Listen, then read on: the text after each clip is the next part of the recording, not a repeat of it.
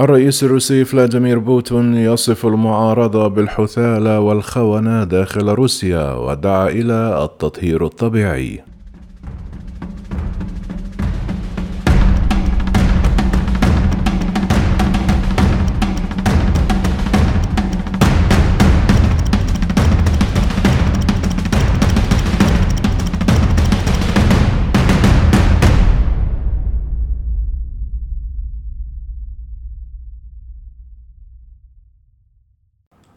قال خبراء روس أن الخطاب الناري الذي ألقاه الرئيس الروسي فلاديمير بوتين مساء الأربعاء والذي وصف فيه الروس المعارضين للحرب بأنهم خونة كان بمثابة تغيير حاد في اللهجة بحسب شبكة سي إن إن الإخبارية.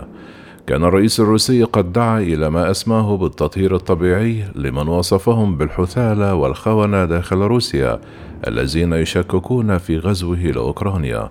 ولعل الأمر الأكثر إثارة للقلق هو أن العديد من المراقبين رأوا في ذلك علامة على أن الرئيس الروسي الذي يواجه انتكاسة في أوكرانيا سيتخذ منعطفا انتقاميا في الداخل ويقمع بقوة أكبر من أي وقت مضى على أي علامة معارضة وبينما يؤيد بعض الروس الحرب يحتج آخرون ضدها في الشوارع مدركين تماما أنه سينتهي بهم المطاف للاعتقال من قبل الشرطة المدججة بالسلاح حتى في آخر المظاهرات سلمية.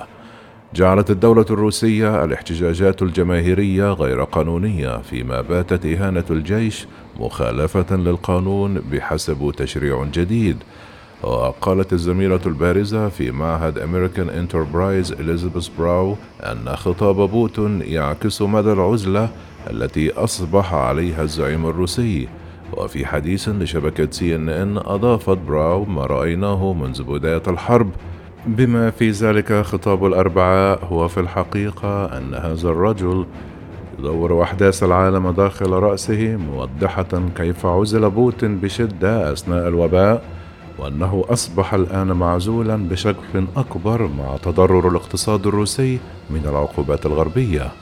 وقال الخبراء أن الرئيس الروسي يتجه الآن إلى استراتيجية التخويف لإبقاء الروس في صف واحد بالنسبة لتاتيانا ستانوفايا وهي المؤسسة لشركة التحليل السياسي آربوليتيك أثبت خطاب بوتين أن خطة الزعيم الروسي قد خرجت عن مسارها بالنسبة لغزو أوكرانيا وكتبت في حسابها الرسمي على تيليجرام يبدو لي أن كل شيء بدأ في الانهيار مع بوتين خطابه هذا خطاب يائس ومنفعل وعاجز. في إشارة إلى الوضع في روسيا حيث تجادل ستانوفايا إلى أن بوتين يخسر معركته الشعبية الداخلية أيضا. وقالت هذه هي بداية النهاية. نعم سوف يلوون أذرع الجميع ويحبسونهم ويسجنونهم. جاء خطاب الرئيس الروسي فلاديمير بوتون المشؤوم للروس في الوقت الذي قالت فيه وزارة الدفاع البريطانية الخميس أن الغزو متعثر إلى حد كبير على جميع الجبهات. وكتبت الوزارة على تويتر أن القوات الروسية حققت تقدما ضئيلا برا وبحرا وجوا في الأيام الأخيرة وما زالت تتكبد خسائر فادحة مضيفة إلى أن المقاومة الأوكرانية ما زالت قوية ومنسقة بشكل جيد. يتوافق ذلك مع تقييم مسؤول دفاعي أمريكي رفيع.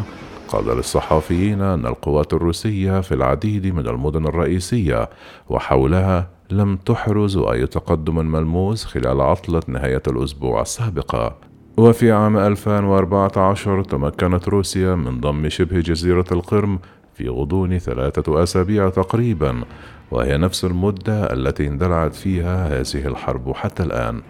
قال الخبراء أن المقاومة الأوكرانية المدعومة بأسلحة ترسلها الدول الغربية كانت أكبر مما كان يعتقده بوتين. وقالت براو أن توقف حركة القوات الروسية كان على الأرجح نتيجة تحضير روسيا للخطوات التالية.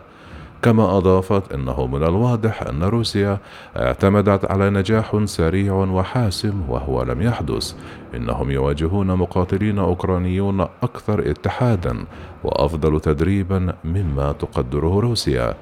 لذلك ذهبوا إلى الخطباء التي كانت حربا وحشية لكن أوكرانيا لا تزال ثابتة حيث يربح الأوكرانيون المدن وقد حرروا مؤخرا رئيس بلدية تم أسره.